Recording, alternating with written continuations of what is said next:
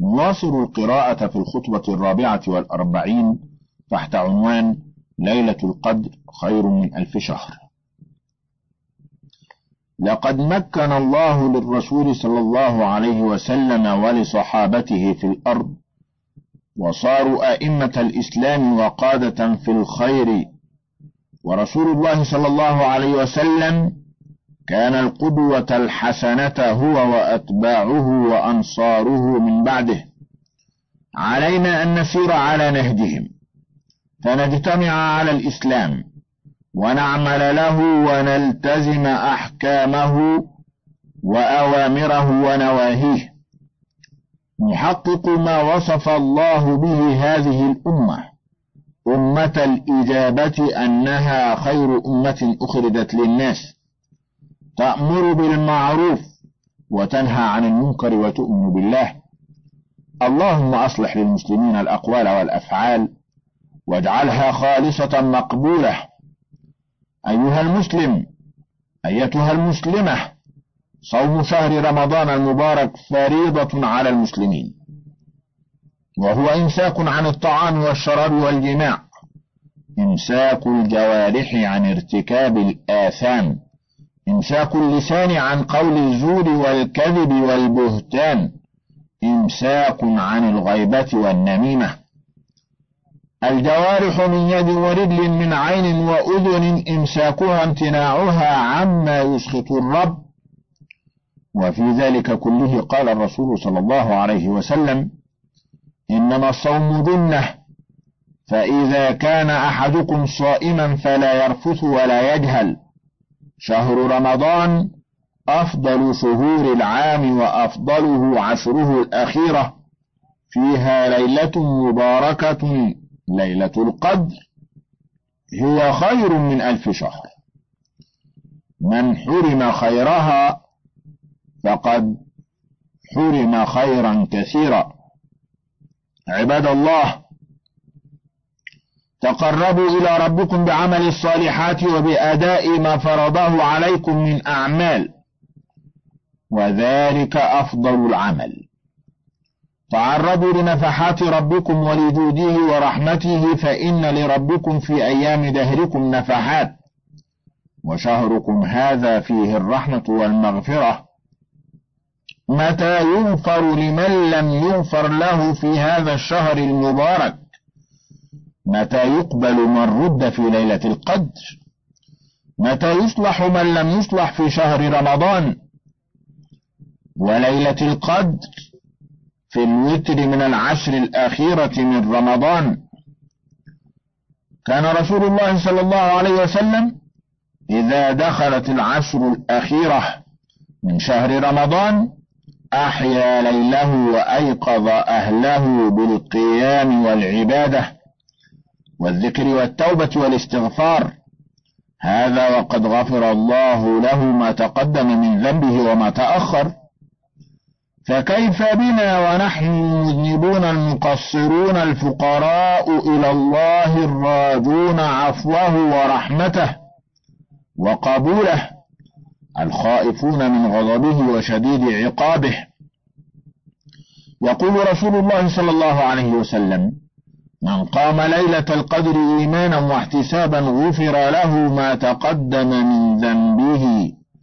وكان صلى الله عليه وسلم يقول في تلك الليالي المباركة اللهم إنك عفو تحب العفو فاعف عني.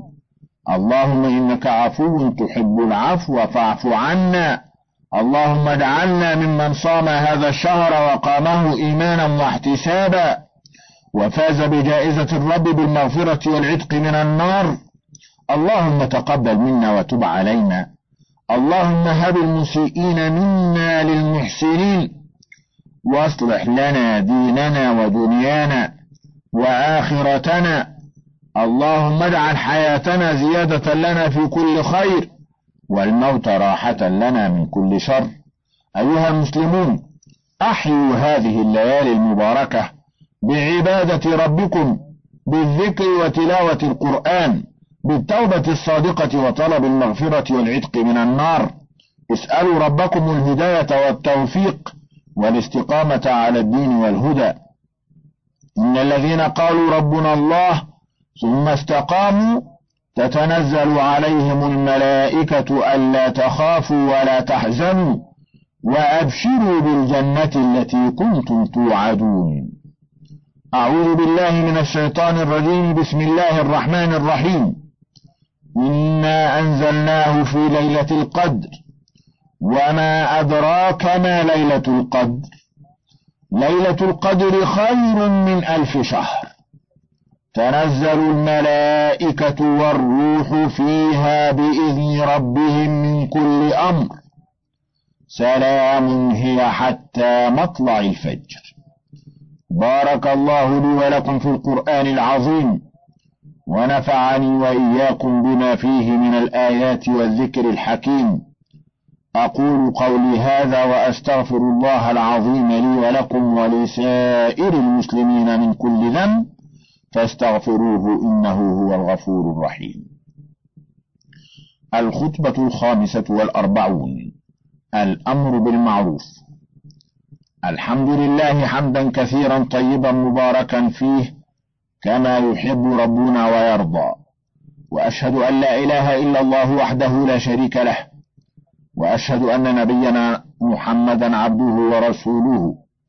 عبد لا يعبد ورسول لا يكذب. بل يطاع ويتبع صلى الله عليه وسلم. وبارك عليه وعلى آله وأصحابه أهل العلم والهدى. أما بعد فيقول الله تبارك وتعالى ومن أحسن قولا ممن دعا إلى الله وعمل صالحا وقال إنني من المسلمين صفات كريمة يصف الله بها من وفقهم من عباده الصالحين وأنعم عليهم بالصدق والإيمان والفهم في الدين. قول حق واستقامة وثبات ودعوة إليه إيمان وصدق وإخلاص ثم عمل بهذا الدين وبهذا الإسلام الذي شرعه الله لعباده ثم دعوة إليه وجهاد من أجله وفي سبيله. جهاد بالنفس والمال تضحية بالحياة في سبيله لتكون كلمة الله هي العليا ودينه الظاهر. دعوة إلى كل خير وهناء وسعادة للدين والبدن. أمر بالمعروف وقد عرفه الداعي من هذا الدين وآمن به على أنه حق وصلاح وهدى من قول وعمل واعتقاد. هو أمر بمعروف يجب القيام به والدعوة إليه. كل ما أنكره دين الإسلام وحذر منه ونهى عنه فهو منكر وباطل وفساد في الدين والخلق واجب النهي عنه والتحذير منه وإنكاره. أيها المسلم أيها الداعي أيها الآمر بالمعروف والناهي عن المنكر القيام بذلك لا بد معه من علم وإخلاص. وفهم لدين الله وإيمان واستقامة وعمل صالح حتى يحصل الأثر الطيب في النفوس والقبول الحسن والأمر والنهي أصل من أصول الدين الإسلامي وفريضة من فرائضه. لا يتم إسلامنا ولا يستقيم لنا الدين إلا به بحسب القدرة والاستطاعة. أعلى ذلك وأكمله الأمر والإنكار والإزالة لكل منكر باليد إذا أمكن. لا عذر لمسلم ومسلمة في ترك الأمر وترك النهي أو التخلف عنه. من تركه أثم وقصر وظلم نفسه وإخوانه المسلمين الذين من حقهم عليه النصح لهم وأمرهم بكل خير ومعروف محذرا لهم عن كل منكر وإثم وفسوق. وعند عدم الاستطاعة في إزالة ما تجب إزالته ينتقل إلى الأمر والنهي باللسان لا يترك فرصة ولا مناسبة إلا استفاد منها في بيان الحق والدعوة إليه وبيان الباطل والفساد والتحذير منه. لا عذر له في السكوت ويأثم بالتقصير ويؤاخذ عليه. والمسلم قادر بحول الله وقوته على قول الحق والدعوة إليه وبيان الباطل والتحذير منه كل ذلك بالحكمة والموعظة الحسنة. والقدوة في ذلك كله هو رسول الله صلى الله عليه وسلم حيث دعا إلى سبيل ربه بالحكمة والموعظة الحسنة وكان بالمؤمنين رؤوفا رحيما صلوات الله وسلامه عليه. إذا لم يعمل المسلم لإسلامه ولم يقتد برسول الإسلام فمن القدوة غيره صلى الله عليه وسلم؟ لا مانع بحمد الله يمنع المسلم من التوجيه والدعوة والإرشاد والنفوس الزاكية والمحبة للخير سوف تقبل النصح والتوجيه. أما النفوس الضعيفة المنبعثة للشهوات فقد تميل إلى الفسوق عن طاعة الله وتتمرد عن الحق ولكنها بحول الله تعود مسرعة ملبية لطاعة الله وأوامره متى ما دعيت إلى الحق والخير والهدى. وما دام فيها داعي الخير والصلاح والتقى فالنفوس الطيبة تنقاد بالحكمة واللين بالتي هي أحسن. والنفوس العاصية المتمردة تقوم وتعالب ولو بالكيد. أيها المسلم متى علم الله منك الإيمان والإخلاص وحب الخير؟ لإخوانك المسلمين كما تحبه لنفسك وفقك وأعانك. لا تترك فرصة تستطيع فيها العون والإرشاد إلا استفدت منها لنفسك وللأقربين ولعامة المسلمين. فالدين النصيحة لله ولأئمة المسلمين وعامتهم فالأمر بتوحيد الله في عبادته والدعوة إلى دينه أصل الأمر بالمعروف وأصل الإسلام وقاعدته والنهي عن الشرك بالله وعبادة غيره نهي عن المنكر والظلم والفساد التواصي بالحق والتعاون على قطع دابر الفساد وتطهير النفوس من الانحرافات الضالة والأمراض المفسدة للأمة الإسلامية التي لو تركت لأفسدت وأذابت المجتمع الإسلامي واجب المسلم لنفسه ولإخوانه في الإسلام.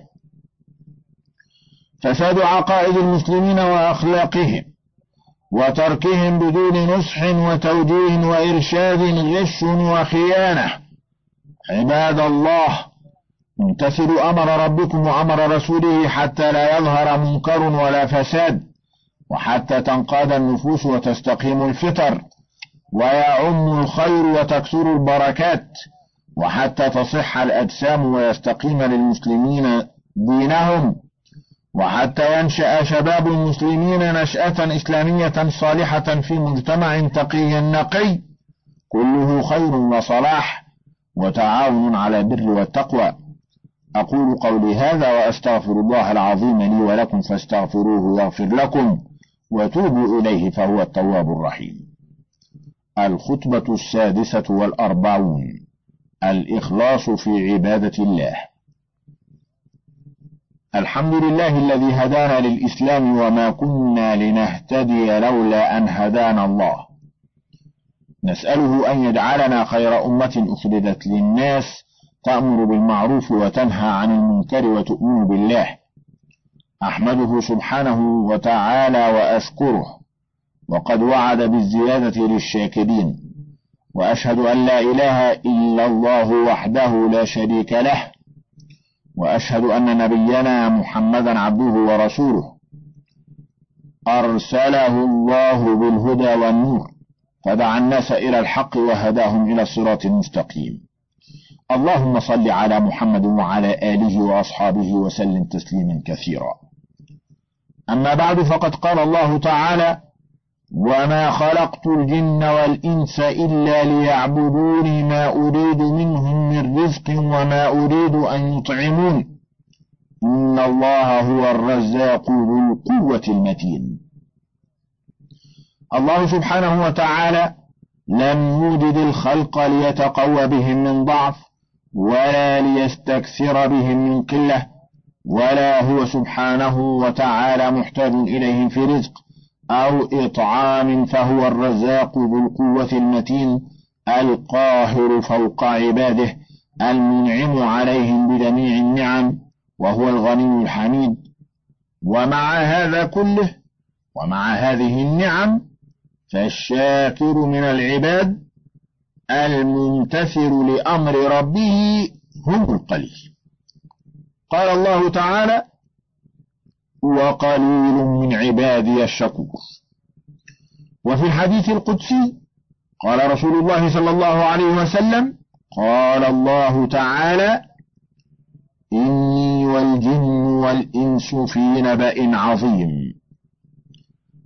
أخلق ويعبد غيري وأرزق ويذكر سواي. خيري إليهم نازل وشرهم إلي صاعد. أتقرب إليهم بالنعم ويتباعدون عني بالمعاصي. أيها المسلمون أوجب الله على عباده توحيده وإخلاص العمل له وأمر بذلك جميع رسله ليدعوا الناس إليه. ويفردوه بالعبادة. وكان أول شرك حدث في قوم نوح. فأرسل الله نبيه نوحا عليه السلام إلى قومه لما غلوا في الصالحين وعبدوهم من دون الله. قال العلماء إن يغوث ويعوق ونسرا رجال صالحون. وكان لهم أتباع يعتقدون بهم. فلما ماتوا أوحى الشيطان إلى قومهم أن صوروا صورهم وسموها بأسمائهم لتتذكروا عبادتهم وصلاحهم فتعبدوا الله مثل عبادتهم. فلما انقرض ذلك الجيل أوحى الشيطان إلى من بعدهم أن من كان قبلكم كانوا يستشفون بهؤلاء الصالحين ويستقون بهم ويستغيثون. فاستخفهم الشيطان فأطاعوه. فالغلو وتجاوز الحد هو سبب وقوع الشرك في الأرض. فالشيطان أدخل أولئك في الشرك من باب الغلو في الصالحين ومحبتهم. ليوقعهم فيما هو أعظم وهو عبادتهم من دون الله. فالشيطان وهو العدو أعاذنا الله وإياكم منه. دائما يوحي إلى كثير من الناس ويلقي عليهم أن البناء على القبور والعكوف عندها من محبة أصحابها من الأنبياء والصالحين وأن الدعاء عندها مستجاب. ثم ينقلهم إلى ما هو أعظم من ذلك وأشر.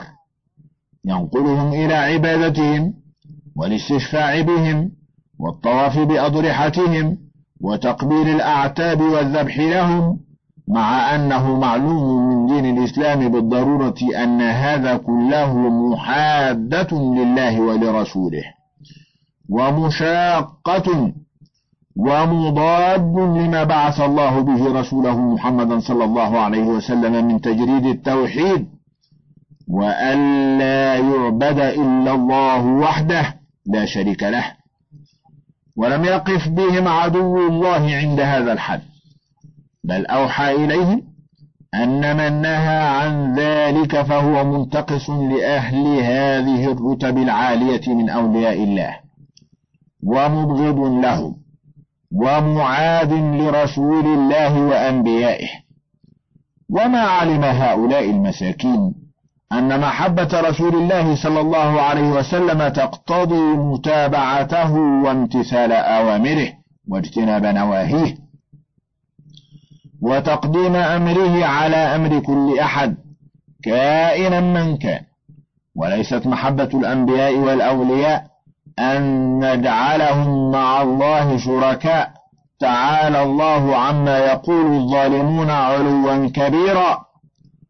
والرسول صلى الله عليه وسلم نهانا عن الغلو في الدين وبين أنه هلكة وأن سبب هلاك من قبلنا هو الغلو حيث أوقعهم في الشرك.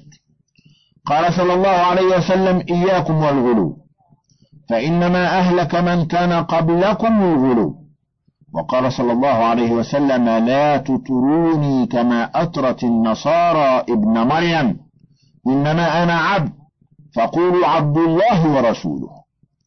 في هذا الحديث ينهى الرسول صلى الله عليه وسلم أمته أن تتجاوز الحد المشروع في مدحه ونهاها أن ترفعه فوق منزلته التي جعله الله فيها.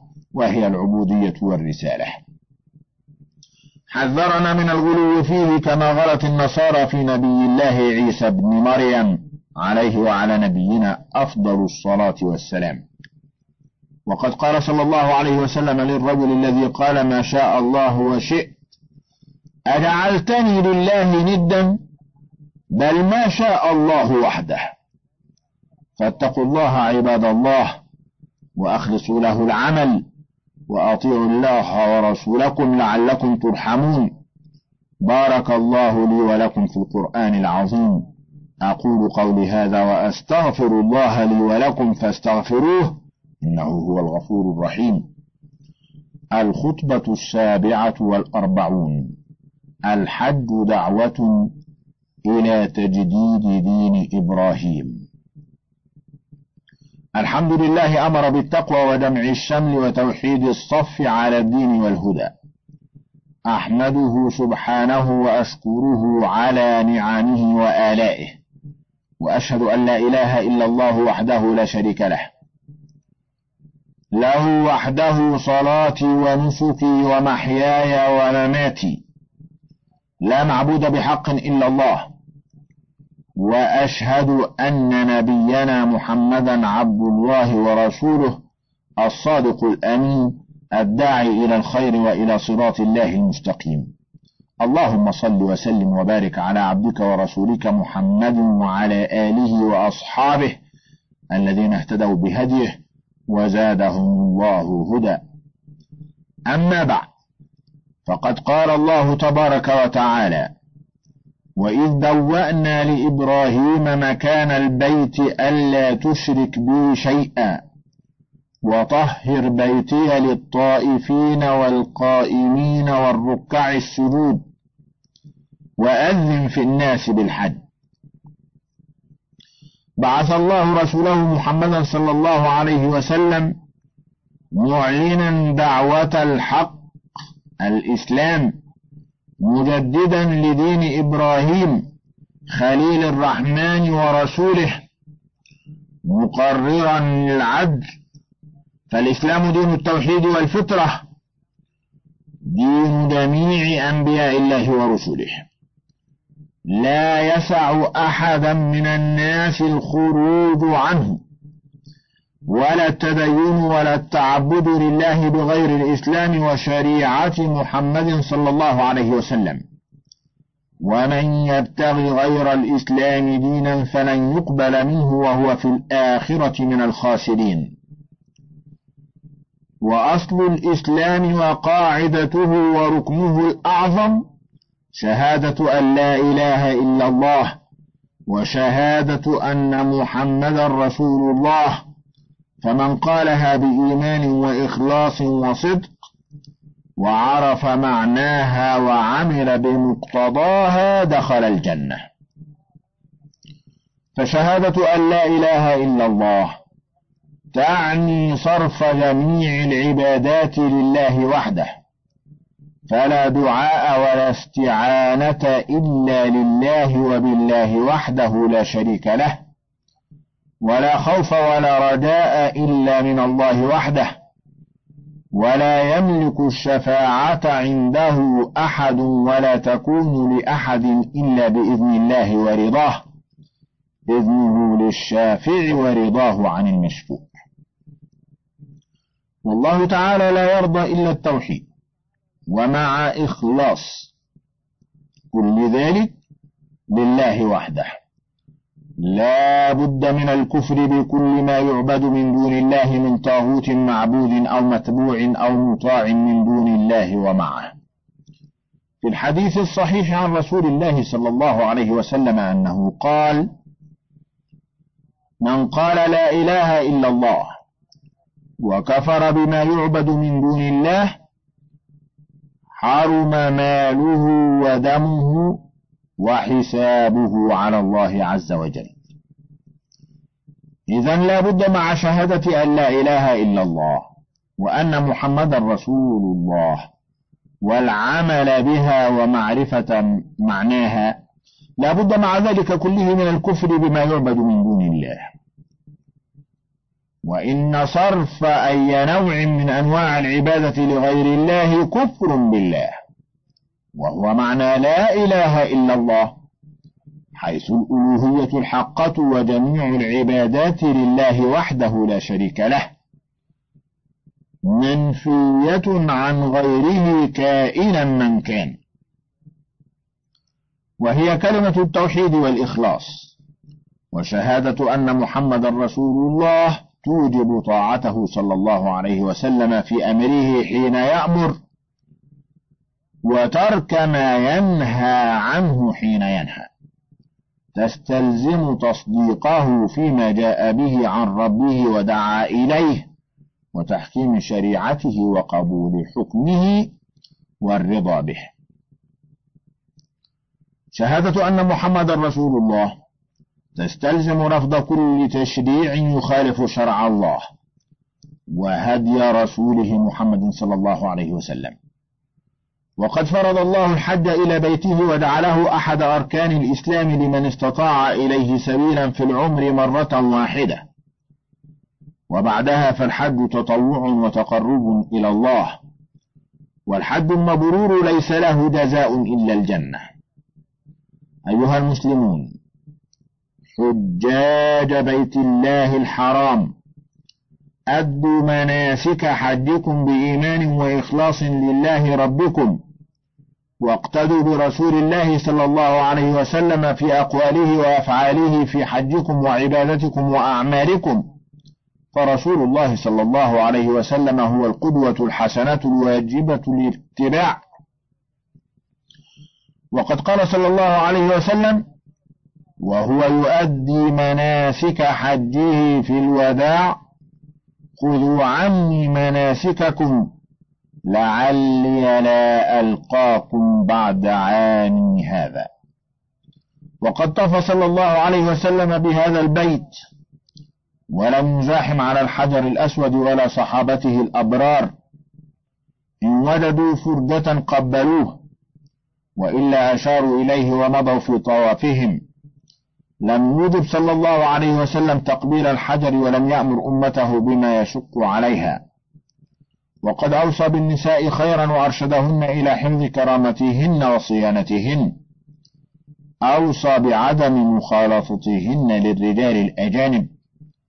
وعدم مزاحمتهن لهم تكريما وتطهيرا لهن ليتم لهن الأجر والثواب في عبادتهن وفي حجهن كاملا. أيها الحاج المسلم ينهاك ربك عن الرفث إلى النساء وعن الفسوق بالمعاصي والآثام إذ لا يليق بالمسلم المتجه إلى ربه في حجه وفي عبادته أن يفسدها بظلم ومعاص وفسوق عن أمر الله وعن طاعته. ينهاك عن الجدال في الباطل وفيما يشغل عن عبادة الله ويلهي ليكون الحج صحيحا مقبولا سالما من النقص والفساد. ليحصل لك الأجر والمغفرة. واجتهد في أن يكون عملك صالحا مقبولا خالصا لله وحده وصوابا على سنة رسوله محمد صلى الله عليه وسلم. من حج فلم يرفث ولم يفسق خرج من ذنوبه كيوم ولدته أمه. فاتقوا الله عباد الله وأدوا ما فرض الله عليكم بإخلاص وإيمان.